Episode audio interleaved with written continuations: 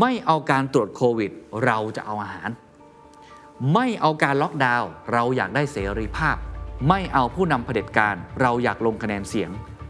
เราไม่ใช่ทาสแต่เราเป็นพลเมือง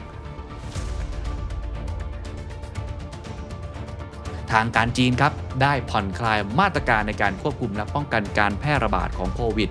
อนุญาตให้ประชาชนกลุ่มเสี่ยง สามารถกักตัวไว้ที่บ้านได้แล้ว การเปลี่ยนแปลงในครั้งนี้ ถือเป็นการเปลี่ยนแปลงจะใช้คำว่ากลับลำก็ว่าได้ ส่งผลให้มีคนมองว่านี่คือสัญญาณที่จีนจะให้เสรีภาพในการแสดงความคิดเห็นมากขึ้นหรือไม่ทำไมสีจิ้นผิงจึงกลับลำ This is the Standard Podcast The Secret Sauce Executive Espresso สวัสดีครับ ผมเคนนักคริน และนี่คือ The Secret Sauce Executive Espresso สรุปความเคลื่อนไหวในโลกเศรษฐกิจธุรกิจ แบบเข้มข้นเหมือนเอสเปรสโซให้ผู้บริหารอย่างคุณไม่พลาดประเด็นสำคัญ สีจิ้นผิง เริ่มผ่อนคลาย มาตรการซีโร่โควิด นี่คือการกลับลำ เปิดปฐมบทใหม่ของแดนมังกร จากที่ก่อนหน้านี้มีการประท้วงกันเกิดขึ้นทั่วประเทศ จนมีคนเปรียบเทียบว่า หรือว่าสีจิ้นผิงกำลัง versus หรือต่อสู้ กับประชาชนกันแน่ครับ ทุกท่านครับต้องบอกนะครับว่าสถานการณ์ตอนนี้ต้องติดตามข่าวรายวันจริง ๆ ครับ เรื่องของซีโร่โควิดครับ เพราะว่าก่อนหน้านี้ครับ ยอมรับกันตามตรงฮะว่าผมเองกับทีมงานเนี่ยได้อัดไปแล้วนะครับ อัดเรื่องของมาตรการซีโร่โควิดที่กลายเป็นเชื้อไฟทำให้ประชาชนเริ่มเกิดความไม่พอใจเกิดการประท้วงเกิดขึ้น มีคำพูดต่างๆ มากมายในการประท้วงนะครับ เช่นไม่ล็อกดาวน์เราต้องการเสรีภาพ ขับไล่พรรคคอมมิวนิสต์และสีจิ้นผิง ซึ่งตอนนั้นหลายฝ่ายก็คาดเดานะครับว่าสีจิ้นผิงจะยอมนะฮะใช้คำว่ากลืนน้ำลายแล้วกันคือกลับลำหรือเปล่า เพราะว่ามาตรการซีโร่โควิดตอนนี้มันเป็นเหมือนมาตรการที่เขาทำมาตลอดแล้วก็ทำได้ดี แต่พอปีนี้มันเกิดปัญหานะกดดันเรื่องเศรษฐกิจกดดันเรื่องการกิจกรรมต่างๆ ที่คนจะออกมาจากบ้านมันยากมากขึ้นเลย คนก็คาดเดาต่างๆ นานานะครับว่าเอ้ยเขาจะยอมที่จะผ่อนคลายหรือเปล่า แต่ปรากฏว่าผมอัดไปแค่วัน 2 วันนะครับมีข่าว เกิดขึ้นทันทีแล้วผมใช้คำนี้มันเป็นข่าวที่ค่อนข้างปุบปับอะใช้คำว่าปุบปับ เพราะตอนแรกมันไม่มีสัญญาณเลยครับเพราะตอนที่ไม่ว่าจะเป็นเรื่องของการประชุมพรรคคอมมิวนิสต์หรือว่าสัญญาณต่างๆ ที่สีจิ้นผิงให้มาตลอด คือเขาเหมือนกับเชื่อมั่นในซีโร่โควิดค่อนข้างมาก แล้วก็เอาความปลอดภัยของประชาชนเป็นหลัก แต่ว่าวันที่ผมอัดวันนี้อีกรอบที่มาอัดแก้เนี่ยนะครับ8ธันวาคมฮะ เราเห็นข่าวแล้วนะฮะก็คือล่าสุดเลยนะครับ ทางการจีนครับได้ผ่อนคลายมาตรการในการควบคุมและป้องกันการแพร่ระบาดของโควิด อนุญาตให้ประชาชนกลุ่มเสี่ยง ทั้งที่มีอาการและไม่มีอาการสามารถกักตัวไว้ที่บ้านได้แล้ว จากก่อนหน้านี้ต้องไปกักตัวในสถานที่ที่เขาเตรียมเอาไว้ ดังนั้นนักวิเคราะห์หลายคนก็เลยบอกนะครับว่าเหตุการณ์ครั้งนี้ ถือเป็นความท้าทายที่ใหญ่ที่สุดครั้งหนึ่งของสีจิ้นผิง เพราะเจ้าตัวก่อนหน้านี้นะฮะแน่วแน่กับมาตรการซีโร่โควิดเป็นอย่างมาก แต่สุดท้ายมีการผ่อนคลายมากขึ้น ถึงขั้นกลับลำโดยถาวรหรือเปล่า อันนี้ต้องติดตามต่อ แต่แน่อันนี้อาจจะเป็นสัญญาหรือเปล่าว่าเขาทนกับแรงกดดันต่อไปอีกไม่ไหว ไม่ว่าจะเป็นเรื่องจากฝั่งประชาชนที่มีการประท้วง หรือว่าเศรษฐกิจก็ตามทีต้องวิเคราะห์กันต่อ เพราะฉะนั้นวันนี้ครับผมจะมาเล่าให้กับทุกท่านฟังนะครับ เกี่ยวกับภาพรวมเหตุการณ์ที่เกิดขึ้น ขณะเดียวกันเราจะมาร่วมกันวิเคราะห์นะครับว่าการตัดสินใจของผู้นำนั้นสำคัญมากน้อยแค่ไหนทำไมสีจิ้นผิงจึงตัดสินใจผ่อนคลายมาตรการนี้ หลังจากก่อนหน้านี้แข็งมาตลอด และเราเรียนรู้อะไรจากเรื่องนี้ได้บ้างนะครับ แต่ว่าก่อนที่จะไปพูดถึงเหตุการณ์ในปัจจุบันนะฮะผมจะขอเล่าประวัติศาสตร์สักเล็กน้อยครับทุกท่าน เพราะว่าเหตุการณ์ประท้วงที่เกิดขึ้น ในชั่วโมงนี้นั้น นักวิเคราะห์บางท่านได้นำไปเทียบนะฮะ กับการประท้วงที่เกิดเกิดขึ้นในอดีต ซึ่งเป็นการประท้วงที่รุนแรงที่สุดครั้งหนึ่งของจีน นั่นก็คือเหตุการณ์ปี 1989 หรือที่ถูกเรียกว่าประท้วงจัตุรัสเทียนอันเหมินหรือเหตุการณ์ 4 มิถุนายนครับ มีภาพข่าวภาพหนึ่งที่หลายคนน่าจะจำได้คือ ภาพของคนที่ยืนอยู่หน้ารถถังอะแล้วก็เป็นรถถังแบบ4ี่ห้าคันเนาะแล้วเขายืนไม่ยอมให้ผ่านเขาเรียกว่าแทงแมนในตอนนั้นเป็นสัญลักษณ์ ในการลุกขึ้นมาเพื่อต่อต้านกับรัฐบาลนะครับเหตุการณ์ในวันนั้นมันเกิดขึ้นอะไรขอเล่าย้อนนิดหนึ่งแล้วกันนะครับมันเกิดขึ้นตั้งแต่เดือนเมษายนปี 1989 ช่วงที่เติ้งเสี่ยวผิงเป็นผู้นำสูงสุดของจีนครับผู้ชุมนุมฝ่ายสนับสนุนประชาธิปไตยครับทั้งนักศึกษาและก็แรงงานกว่า 1 ล้านคนออกมาชุมนุมเพื่อเรียกร้องให้เพิ่มเสรีภาพและประชาธิปไตย และยุติการปกครองแบบเผด็จการ กินระยะเวลานานนะฮะกว่า 6 สัปดาห์ ข้อมูลจาก BBC ครับระบุว่าการประท้วงครั้งนั้นเกิดขึ้นจากการที่ประชาชนมีความวิตกกังวล เกี่ยวกับอนาคตของประเทศ เศรษฐกิจแบบตลาดที่เพิ่งเริ่มขึ้นนั้น เอื้อประโยชน์แก่คนบางกลุ่ม เกิดปัญหาเงินเฟ้อกว่า 30%เกิดการช่อราดบางหลวง และการจำกัดการมีส่วนร่วมทางการเมือง กระทั่งคืนวันที่ 3 มิถุนายนในปี 1989 ครับกองทัพจีนตัดสินใจส่งกำลังทหารและรถถังไปยังพื้นที่ชุมนุมณจตุรัสเทียนอันเหมินและเปิดฉากยิงปืนใส่ผู้ชุมนุม แหล่งข่าวบางสำนักรายงานว่ามีผู้บาดเจ็บและเสียชีวิตราวหลักร้อยถึงพันคน เหตุการณ์ที่จตุรัสเทียนอันเหมินนะครับ ได้กลายเป็นสัญลักษณ์ของการต่อต้านรัฐบาลที่ประชาชนจีนได้รวมตัวกันมากที่สุดครั้งหนึ่ง แต่ว่ามันก็ล่วงเลยมา ค่อนข้างนานนะครับ เปลี่ยนผ่านผู้นำหลายยุคหลายสมัยจนมาถึงสีจิ้นผิงในยุคปัจจุบัน คือเหตุการณ์การประท้วงของจีนเนี่ยเราไม่ค่อยเห็นเพราะว่าเอ่ออำนาจนะของทางรัฐบาลจีนหรือพรรคคอมมิวนิสต์ค่อนข้างเยอะนะฮะ ก็ทำให้เรื่องของสิทธิเสรีภาพ เรื่องของการเรียกร้องสิทธิมนุษยชน อะไรพวกนี้เราจะไม่ค่อยเห็นนักในในประเทศจีนสักเท่าไหร่นะครับ แต่ว่าเหตุการณ์ที่เกิดขึ้นในวันนี้นะฮะ 2022 ในตอนนี้ก็เลยทำให้ใครหลายคนเนี่ยนึกย้อนไปถึงการประท้วงที่จตุรัสเทียนอันเหมินเพราะว่ามันเป็นการลุกขึ้นมาอีกครั้ง เรียกว่าเป็นความกล้าหาญของประชาชนที่กล้าลุกขึ้นมาประท้วงแบบนี้ เพราะว่าไม่ค่อยเห็นบ่อยนัก แต่คำถามคือมันจะประสบผลสำเร็จหรือเปล่า และมันจะสั่นคลอนอำนาจสีจิ้นผิงมากน้อยแค่ไหน พวกนี้มันจะทำให้เกิดความหวั่นไหวหรือว่าสั่นไหวจริงหรือเปล่า และความท้าทายนี้จะส่งต่อไปยังไงเดี๋ยวผมจะเล่าต่อไปนะครับหัวข้อต่อมาที่อยากชวนคุยก็คือซีโร่โควิดเนี่ยมันเริ่มต้นมาได้อย่างไรนะก็ยุทธศาสตร์นี้ง่ายๆ ตรงตัวเลยครับ ก็คือแนวทางการจำกัดการแพร่ระบาดโควิดของจีนนะครับโดยมีเป้าหมายลดผู้ติดเชื้อให้เหลือศูนย์ในทุกวิถีทาง การปิดพรมแดน การกักตัวผู้ที่เดินทางมาจากต่างประเทศอย่างเข้มงวด การล็อกดาวน์อย่างจริงจัง ไม่ให้คนออกจากบ้าน ประชาชนก็ต้องอยู่แต่ในบริเวณของตัวเอง ยกเว้นว่ามีความจำเป็นนะครับนอกจากนี้ยังต้องมีการตรวจ RT-PCR อย่างสม่ำเสมอ แล้วก็ฉีดวัคซีนควบคู่กันไปนะครับ ก็สำหรับประเทศไทยที่เราติดตามนโยบายนี้อย่างใกล้ชิดเพราะว่าเรามีนักท่องเที่ยวจีนเนี่ยมาประเทศไทยเยอะมากในแต่ละปีนะฮะหลากหลายล้านคนเนี่ยพอเขามีมาตรการแบบนี้ก็ทำให้ชาวจีน จำนวนหนึ่งก็ไม่อยากออกมานอกประเทศเนาะเพราะว่าถ้ากลับเข้าไปเนี่ยโอ้ต้องกักตัวแล้วก็วุ่นวายพอสมควรเลยที่ผ่านมาครับจีนได้ใช้ยุทธศาสตร์นี้อย่างแน่วแน่มาตลอดนะครับแม้ว่าประเทศอื่นจะเริ่มใช้วัคซีน mRNA จากสหรัฐหรือว่าหลาย ๆ ประเทศเนี่ยเพื่อหาแนวทางนะฮะในการลดจำนวนผู้เสียชีวิต แล้วก็ living with covid ก็คืออยู่กับไวรัสนี้ให้ได้ แต่ว่าสีจิ้นผิงก็ยังยืนกรานนะที่จะใช้นโยบายนี้ต่อไปนะครับจริง ๆ ต้องบอกว่าก่อนหน้านี้ในปี 2021 หรือปีก่อนที่แล้วเนี่ยนะฮะซีโร่โควิดเนี่ย ถือได้ว่า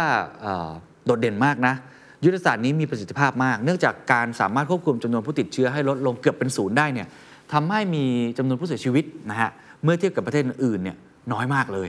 ก็คือมีความปลอดภัย ขณะที่ประชากรบางพื้นที่ก็สามารถกลับมาใช้ชีวิตได้ตามปกติด้วยซ้ำนะฮะนอกจากนี้หากดูในมุมของเศรษฐกิจนะฮะ GDP ของจีนในปี 2021 นั้นเติบโตกว่า8%แล้วก็คาดการณ์ว่าในปี 2022 น่าจะอยู่ที่ราวประมาณ 5% ทำให้ผู้เชี่ยวชาญอมองเลยนะฮะว่าซีโร่โควิดเป็นยุทธศาสตร์ที่มีประสิทธิภาพสูง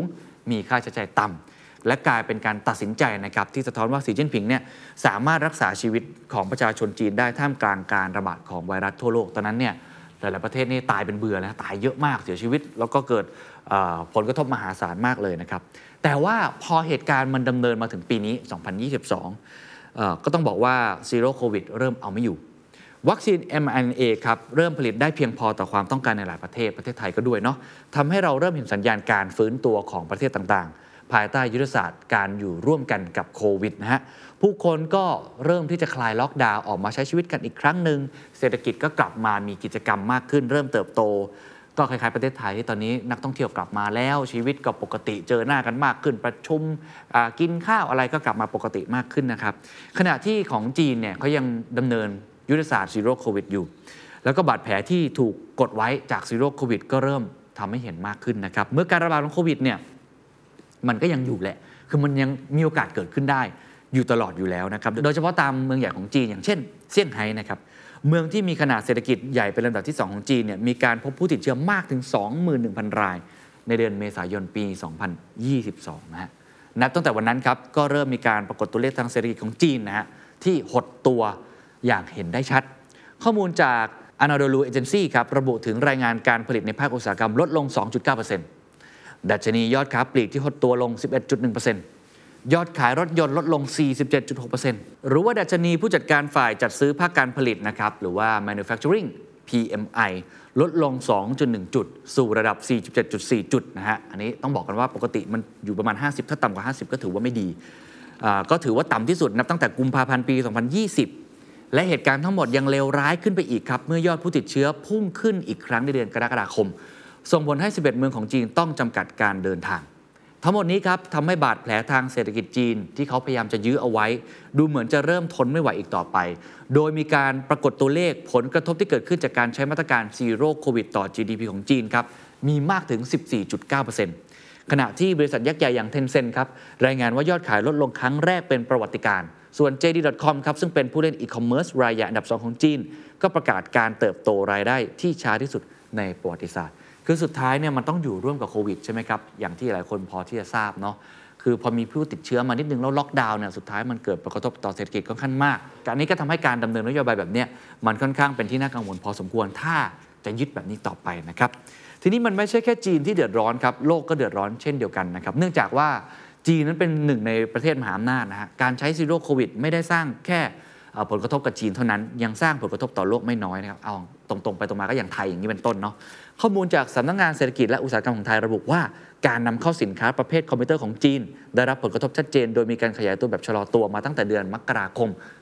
2022รวมไปถึงการนำเข้าโทรศัพท์โทรทัศน์เซมิคอนดักเตอร์ทั้งหมดนั้นล้วนชะลอตัวทั้งสิ้น สอดคล้องกับช่วงเวลาเดียวกัน ที่เมืองสำคัญของจีนนั้นมีการล็อกดาวน์กันเกิดขึ้น แล้วเหตุการณ์นี้ก็นำมาสู่สิ่งที่หลายคนไม่คาดคิด ก็คือการลุกฮือของประชาชน ความไม่พอใจของประชาชน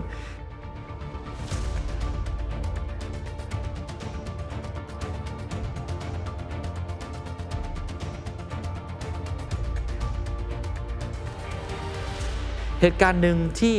เริ่มต้นขึ้นแล้วก็เป็นเหมือนประกายไฟเล็กๆ ก็คืออประชาชนทนไม่ไหวครับ เกิดผู้ ที่ออกมาเรียกร้องตรงนี้ที่เขาเรียกว่า bridgeman นะคล้ายๆกับแทงแมนในตอนนั้นนะชายชายสะพานจะใช้คำนี้กันนะนะการระบาดเนี่ยมันโอ้โหดำเนินต่อไปเนาะไม่มีทีท่าว่าจะรับมือได้อยู่หมัดนะครับ ป้ายดังกล่าวมีการเขียนข้อความดังนี้นะ อันนี้ผมแปลมาให้นะฮะ ไม่เอาการตรวจโควิด เราจะเอาอาหาร ไม่เอาการล็อกดาวน์เราอยากได้เสรีภาพ ไม่เอาคำโกหก เราอยากได้ศักดิ์ศรี ไม่เอาการปฏิวัติทางวัฒนธรรม เราสนับสนุนการปฏิรูป ไม่เอาผู้นำเผด็จการเราอยากลงคะแนนเสียง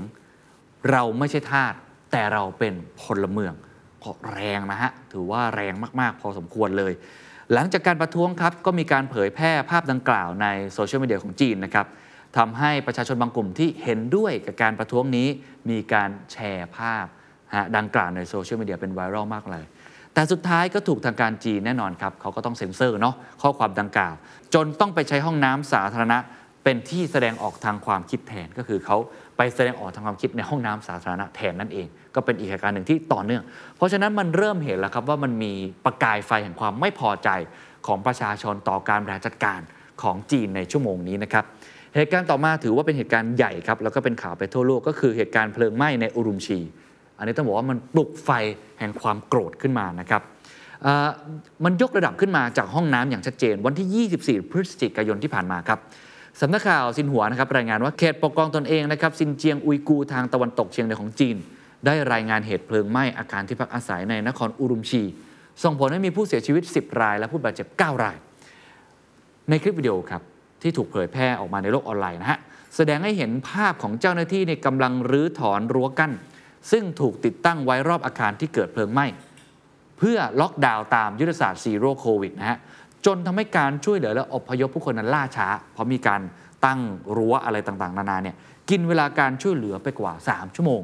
ทั้งหมดนี้ทำให้เกิดคำถามขึ้นในใจของชาวจีนต่อมาตรการที่เข้มงวดจนเกินไปครับ ทั้งหมดนี้ทำให้คนจีนเริ่มทนไม่ไหวครับและเริ่มมีการประท้วงบนถนนขึ้นในวันถัดมา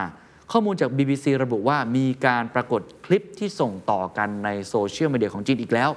แสดงให้เห็นภาพการประท้วงของประชาชนที่กำลังเผชิญหน้ากับเจ้าหน้าที่ และตะโกนว่าเลิกล็อกดาวน์ทางการจีนครับ ได้ดำเนินการรับมือแน่นอนไม่ปล่อยไว้นะฮะ พยายามลบโพสต์ ทั้งคลิปวิดีโอ ทั้งข้อความที่เกี่ยวข้องกับการประท้วงจากโซเชียลมีเดียแบบเดิมที่เขาเคยทำขณะเดียวกันก็มีการออกมาชี้แจงว่าอาคารที่เกิดการไฟไหม้นั้นอยู่ในพื้นที่ความเสี่ยงต่ำ และไม่ได้มีการล็อกดาวน์แต่อย่างใด แต่ทุกท่านก็น่าจะพอที่จะเดาได้เนาะว่าเหตุการณ์ดังกล่าวเมื่อมันมีเชื้อไฟแล้ว มันจุดติดแล้ว แล้วมันมีคนที่ไม่พอใจอยู่เป็นจำนวนหนึ่งอยู่แล้วเนี่ยมันก็ทำให้มันบานปลายไปมากขึ้นนะครับ เหตุการณ์ที่เกิดขึ้นที่อุรุมชีครับกลายเป็นเชื้อไฟนะครับที่ทำให้เกิดการประท้วงขึ้น ลุกลามไปยังเมืองอื่นๆจนถึงเมืองที่ใหญ่ที่สุดอย่างเซี่ยงไฮ้แล้วก็ปักกิ่งครับ ผู้คนเริ่มออกมาชุมนุมเพื่อแสดงความไม่พอใจต่อการบังคับใช้นโยบายซีโร่โควิดที่เข้มงวด และจุดเทียนไว้อะไรแก่เหยื่อที่เกิดจากเหตุการณ์ไฟไหม้นะครับ มีปรากฏคลิปในเซี่ยงไฮ้ที่ประชาชนเริ่มยกระดับการชุมนุมผ่านคำพูด ที่พวกเขาใช้ เช่น จงรับใช้ประชาชน เราต้องการเสรีภาพ ซึ่งผู้ประท้วงครับยังชูกระดาษเปล่านะฮะที่เป็นสัญลักษณ์ของการประท้วงต่อต้านการปิดกั้นข้อมูลความคิดเห็นทางการจีน ที่เขามองว่าเป็นภัยต่อความมั่นคง มีคลิปหนึ่งครับปรากฏภาพของผู้ประท้วงกลุ่มใหญ่ที่ตะโกน ข้อความที่ยกระดับความรุนแรงขึ้นไปอีกครับ บอกว่าขับไล่พรรคคอมมิวนิสต์และสีจิ้นผิงครับ และไม่ใช่เพียงแค่เซี่ยงไฮ้และปักกิ่งเท่านั้นครับแต่เริ่มขยายเป็นวงกว้างในเมืองอื่นๆ เช่นนานกิงและกวางโจมากยิ่งขึ้นนะครับ มีคำบอกเล่าจากพยานระบุนะครับว่าตำรวจที่เซี่ยงไฮ้เนี่ยใช้สเปรย์พริกไทยฉีดใส่ผู้ประท้วงราว 300 คน ส่วนที่นานกิงและกวางโจครับก็ปรากฏภาพผู้ประท้วงนะฮะตะลุมบอลกับตำรวจ หรือที่เมืองหลานโจครับประชาชนแสดงออกด้วยการไปพลิกเต็นท์เจ้าหน้าที่โควิด และทุบตู้ตรวจเชื้อโควิดนะครับนี่คือเหตุการณ์ที่เกิดขึ้น ซึ่งอย่างที่ผมบอกครับว่าจีนเนี่ยปกติค่อนข้างเข้มงวดเรื่องนี้มาก ๆ แล้วก็เรียกได้ว่าเอาอยู่อะเป็นการประท้วงอะไรต่าง ๆ เราเห็นเหตุการณ์ฮ่องกงนะว่ามันออกประท้วงกันมากมายเลยแต่สุดท้ายเนี่ยอำนาจของ ฝั่งที่ควบคุมอยู่เนี่ยเอาอยู่แล้วค่อนข้างเบ็ดเสร็จมาก ๆนะครับ เหตุการณ์เหล่านี้ก็เลยเป็นปรากฏการณ์มาก ๆ เลยที่มันเกิดขึ้นในวันนี้ เราลองไปดูนักวิเคราะห์นะครับว่าเขาวิเคราะห์ยังไงนะครับ ดร อักษรศรีครับพานิชศาสตร์นะครับอาจารย์ประจำคณะเศรษฐศาสตร์มหาวิทยาลัยธรรมศาสตร์ครับได้โพสต์ข้อความผ่าน Facebook นะครับบอกว่าอะไรก็ตามที่ตึงเกินไป มันจะสร้างปัญหาตามมา และชี้ว่าสถานการณ์ที่เกิดขึ้นนั้นน่ากังวลมาก และเป็นโจทย์ที่ยาก ของสีจิ้นผิง เรียกได้ว่าจากเดิมที่มีการปฏิเสธยุทธศาสตร์ Zero-COVID ถูกยกระดับจนถึงการเรียกร้องอิสรภาพเสรีภาพ จนมาสู่การปฏิเสธ ผู้นำและระบบการปกครอง ทั้งหมดนี้ถือได้ว่าเป็นหนึ่งในความท้าทายครับ ที่ใหญ่ที่สุดของสีจิ้นผิง บางคนบอกว่าอาจจะใหญ่ที่สุด นับตั้งแต่ขึ้นมาครองอำนาจด้วยซ้ำไป และในที่สุดครับในที่สุดครับ มาตรการซีโร่โควิดที่อยู่กับคนจีนมานานกว่า 3 ปี ก็ถึงเวลาที่ต้องผ่อนคลายลงนะครับ วันนี้ผมกลับมาอัดอีกครั้งหนึ่ง เพราะว่ามีความเปลี่ยนแปลงเกิดขึ้นนะครับ ล่าสุดเลยนะฮะบทความจากคุณพากรกัจฉลีนะครับอาจารย์ประจำภาควิชาการตลาด คณะบริหารธุรกิจมหาวิทยาลัยเชียงใหม่ ผู้ก่อตั้งเพจอ้ายจง ระบุถึงสถานการณ์การผ่อนคลายของนโยบายของจีน ดังนี้ครับ 1. ลดขอบเขตการตรวจโควิด แบบกลุ่มหรือว่า mass testing โดยไม่ตรวจปูพรมทั้งเมืองอีกต่อไป แต่ตรวจเฉพาะกลุ่มที่เกี่ยวข้องกับการระบาดในแต่ละครั้งนี่คือเรื่องแรก 2. ขนส่งมวลชนบริการสาธารณะ และการเข้าใช้สถานที่สาธารณะต่างๆ จากเดิมครับ ที่ต้องมีผลตรวจโควิด เป็นลบภายใน 48 ชั่วโมง หรือว่า 2 วัน ตอนนี้มีการยกเลิกเรียบร้อย ย้ำอีกครั้งมีการยกเลิกตรงนี้แล้วด้วยนะครับ แต่สิ่งที่เขายังคงไว้อยู่นะฮะก็คืออาจจะเป็นสถานที่ปิด แล้วก็สถานที่ที่เสี่ยงต่อการเป็นคลัสเตอร์การระบาด เช่น สถานที่บันเทิง ผับบาร์ที่เปิดให้บริการได้แล้ว แต่ยังต้องแสดงผลตรวจโควิดเป็นลบนะครับ ซึ่งการเปลี่ยนแปลงในครั้งนี้ ถือเป็นการเปลี่ยนแปลงจะใช้คำว่ากลับลำก็ว่าได้ ทำให้คนจีนบางกลุ่ม หรือว่าชาวต่างชาติ กล่าวกับทางคุณพากรนะฮะว่า การปรับ แบบที่ไม่มีใครคาดคิดนะครับ ว่าจีนจะยอมงอฮะส่งผลให้มีคนมองว่านี่คือสัญญาณที่จีนจะให้เสรีภาพในการแสดงความคิดเห็นมากขึ้นหรือไม่อ่านี่เป็นสิ่งที่คุณประกรณ์คอลัมนิสต์ที่เขียนลงในอของ The Standard ด้วยเนี่ยนะฮะบอกมาแบบนี้ เพราะฉะนั้นเราวิเคราะห์กันต่อครับ คุณประกรณ์เขาวิเคราะห์ต่อนะฮะว่าทำไมสีจิ้นผิงจึงกลับลำหรือยอมที่จะอ่อนมากขึ้น หรือยอมงอมากขึ้น ข้อที่ 1 ปรับตามเศรษฐกิจและชีวิตของผู้คนครับสีจิ้นผิงเคยระบุครับว่าการมีเสียงเรียกร้องเป็นตัวกระตุ้นให้รัฐบาล ไม่ลังเลที่จะปรับ และได้เห็นแล้วว่าประชาชนอยากให้เป็นไปแบบไหน ดังนั้นการปรับครั้งนี้จึงมองว่ามาถูกเวลา แต่ก่อนหน้านี้อาจจะยังไม่เป็นรูปธรรมมากนัก 2. หมดหนทางนำเสนอว่าโควิดน่ากลัว ทุกคนต่างรับรู้ข้อมูลจากต่างประเทศมากขึ้นนะครับถึงหนทางในการ living with covid นะฮะการอยู่ร่วมกับโควิด รวมถึงความรุนแรงของโควิด ที่ตอนนี้มันลดน้อยถอยลง เพราะว่าเราฉีดวัคซีนกันมากขึ้นทำให้ผู้คนเนี่ยต่างคิดว่าโควิดยังน่ากลัวจริงหรือไม่ และมองว่ามันไม่ได้น่ากลัวเท่ากับช่วงแรก ๆ ที่มันเริ่มแพร่ระบาดเพราะฉะนั้นตอนนี้โควิดอาจจะไม่น่ากลัวเท่ากับการถูกล็อกดาวน์หรือว่าการจำกัดการใช้ชีวิตอีกต่อไป ข้อที่ 3 ครับ ทางเรื่องวัคซีนโควิดที่มากขึ้นกับกลุ่มเปราะบาง จีนให้ความสำคัญมากมากๆครับกับกลุ่มผู้สูงอายุ ซึ่งปัจจุบันจีนมีทางเลือกในการใช้วัคซีนมากมาย และเป็นวิธีการที่ละมุนละม่อม ไม่ใช่วิธีรุนแรง เช่น วัคซีนแบบสูดดม แก้ปัญหาการกลัวเข็มฉีดยาแบบนี้เป็นต้น อย่างไรก็ตามครับ วัคซีนทั้งหมดตอนนี้ยังเป็นแบบที่ผลิตในจีน และไม่ใช่ mRNA แต่ก็เริ่มเห็นสัญญาณการใช้วัคซีนจากต่างประเทศมากขึ้นครับ เพราะก่อนหน้านี้นายกรัฐมนตรีเยอรมนีได้เดินทางไปเยือนจีนอย่างเป็นทางการ และพบกับผู้นำจีนก่อนการประชุม G20 โดยหลังประชุมมีการเผยความคืบหน้าว่าวัคซีน mRNA ของ BioNTech อาจจะได้รับการอนุมัติให้ใช้ในกลุ่มต่างชาติที่ประเทศจีนในอีกไม่ช้า ข้อที่ 4 ต้องการเปิดความร่วมมือกับทางการต่างประเทศ ปัจจุบันหากจีนยังมีข้อกังขาในมาตรการรับมือและการจัดการโควิดนั้น อาจส่งผลกระทบต่อความเชื่อมั่นของต่างชาติ ทั้งการลงทุนในจีนและความร่วมมือต่างๆนะครับ และข้อ 5 สีจิ้นผิงมั่นใจว่าจะมั่นคงในอำนาจต่อไป เนื่องจากกลุ่มผู้นำระดับสูงของพรรคได้แก่คณะกรรมการประจำโปลิตบูโร กรมการเมือง และคณะกรรมการทหารกลางครับล้วนมาจากคนใกล้ชิดของตน ประกอบกับสถานการณ์การเปลี่ยนแปลงที่กำลังเกิดก็มาจากความต้องการของประชาชน ดังนั้นจึงตัดสินใจเปลี่ยนแปลงมาตรการเข้มงวดที่ยึดมั่นมาตลอด โดยสีจิ้นผิงสามารถชี้แจงได้ว่า ไม่ใช่การตัดสินใจที่ผิด แต่เป็นเสียงของประชาชน และเป็นการปรับให้เข้ากับสถานการณ์ในปัจจุบัน นี่คือการวิเคราะห์ออกมานะครับ 5 ข้อด้วยกันที่ทำไมสีจิ้นผิงจึงกลับลำในครั้งนี้ครับโดยสรุปนะครับ นี่คือทั้งหมดของสีจิ้นผิงนะครับ ที่จะเริ่มที่จะผ่อนคลายมาตรการ Zero-COVID กลับลำมากขึ้น หรืออาจจะเป็นสัญญาณเตรียมที่จะปิดฉากมาตรการ Zero-COVID สู่สัญญาณใหม่นะครับของประเทศจีนในอนาคต ก็ต้องบอกกับทุกท่านนะครับว่าเหตุการณ์ครั้งนี้ในจีนเนี่ย มันได้เกิดปรากฏการณ์หลายอย่างที่หลายคนก็ไม่เชื่อว่ามันจะเกิดขึ้นนะครับ ไม่ว่าจะเป็นการลุกขึ้นของประชาชน ชาวจีน เพื่อต่อต้านนโยบายของภาครัฐนะครับ การประท้วงที่เกิดขึ้น หรือว่าในแง่ของการที่เขากล้าที่จะลุกขึ้นมาประท้วง เพื่อขับไล่ระบบการปกครอง และผู้นำอย่างที่เราไม่ค่อยเห็นมาก่อน หรือว่าการเปลี่ยนแปลงการตัดสินใจแบบปุบปับมากๆ กลับลำของสีจิ้นผิงแบบเร็วสุดๆเลยนะฮะ ในอนาคตครับคุณภากรยังได้ระบุในบทความว่าจีนจะเดินหน้าผ่อนคลายมาตรการต่อเนื่องในกรอบที่จีนเขารับได้ คือยังมีความเข้มงวดในสิ่งที่ต้องเข้ม ซึ่งเราก็ต้องติดตามกันต่อไปนะครับว่า จีนจะกลับมาสู่การใช้ชีวิตแบบปกติเมื่อใด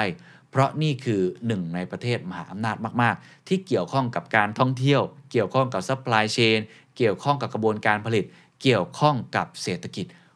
มาก ๆ เลยทีเดียว ยกตัวอย่างเช่น เรื่องของการท่องเที่ยวในประเทศไทย ปกติเรา 30กว่าเปอร์เซ็นต์มาจากนักท่องเที่ยวประเทศจีน หลายคนก็ตั้งคำถามว่า เมื่อไหร่จีนจะเปิดประเทศสักที อันนี้ก็ถือเป็นสัญญาณนะครับเรื่องของซีโร่โควิดหลายคนก็มองกันว่าน่าจะเป็นช่วงหลังมีนาคมเป็นต้นไปที่เริ่มมีการประชุมสภาล่างสภาบน แล้วก็เห็นสัญญาณต่างๆ มากขึ้น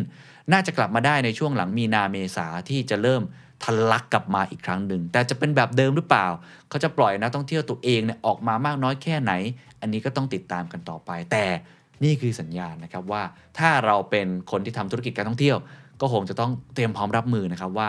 น่าจะกลับมา แต่จะกลับมาเมื่อไหร่แบบไหน อันนี้ต้องไปลงในรายละเอียด นั่นคือเรื่องของมาตรการซีโร่โควิดนะแต่อีกเรื่องหนึ่งที่จะต้องติดตามกันต่อแล้วผมคิดว่ามีนัยยะสำคัญอย่างยิ่งนะครับก็คือการประท้วงในครั้งนี้จะทำให้จีนนั้น มีการเปิดรับ การแสดงความคิดเห็นมากขึ้นหรือไม่ ความสัมพันธ์ระหว่างสีจิ้นผิงกับประชาชนจะเปลี่ยนแปลงไปอย่างไรต่อไป เขาจะใช้ค้อนทุบ เข้มงวดมากกว่าเดิม เพราะมีอำนาจแบบเบ็ดเสร็จ หรือเขาจะเริ่มเปิดใจรับฟังเสียงประชาชน สีจิ้นผิงกับประชาชนจะมีความสัมพันธ์กันแบบไหน ต้องติดตามกันต่อไป สวัสดีครับ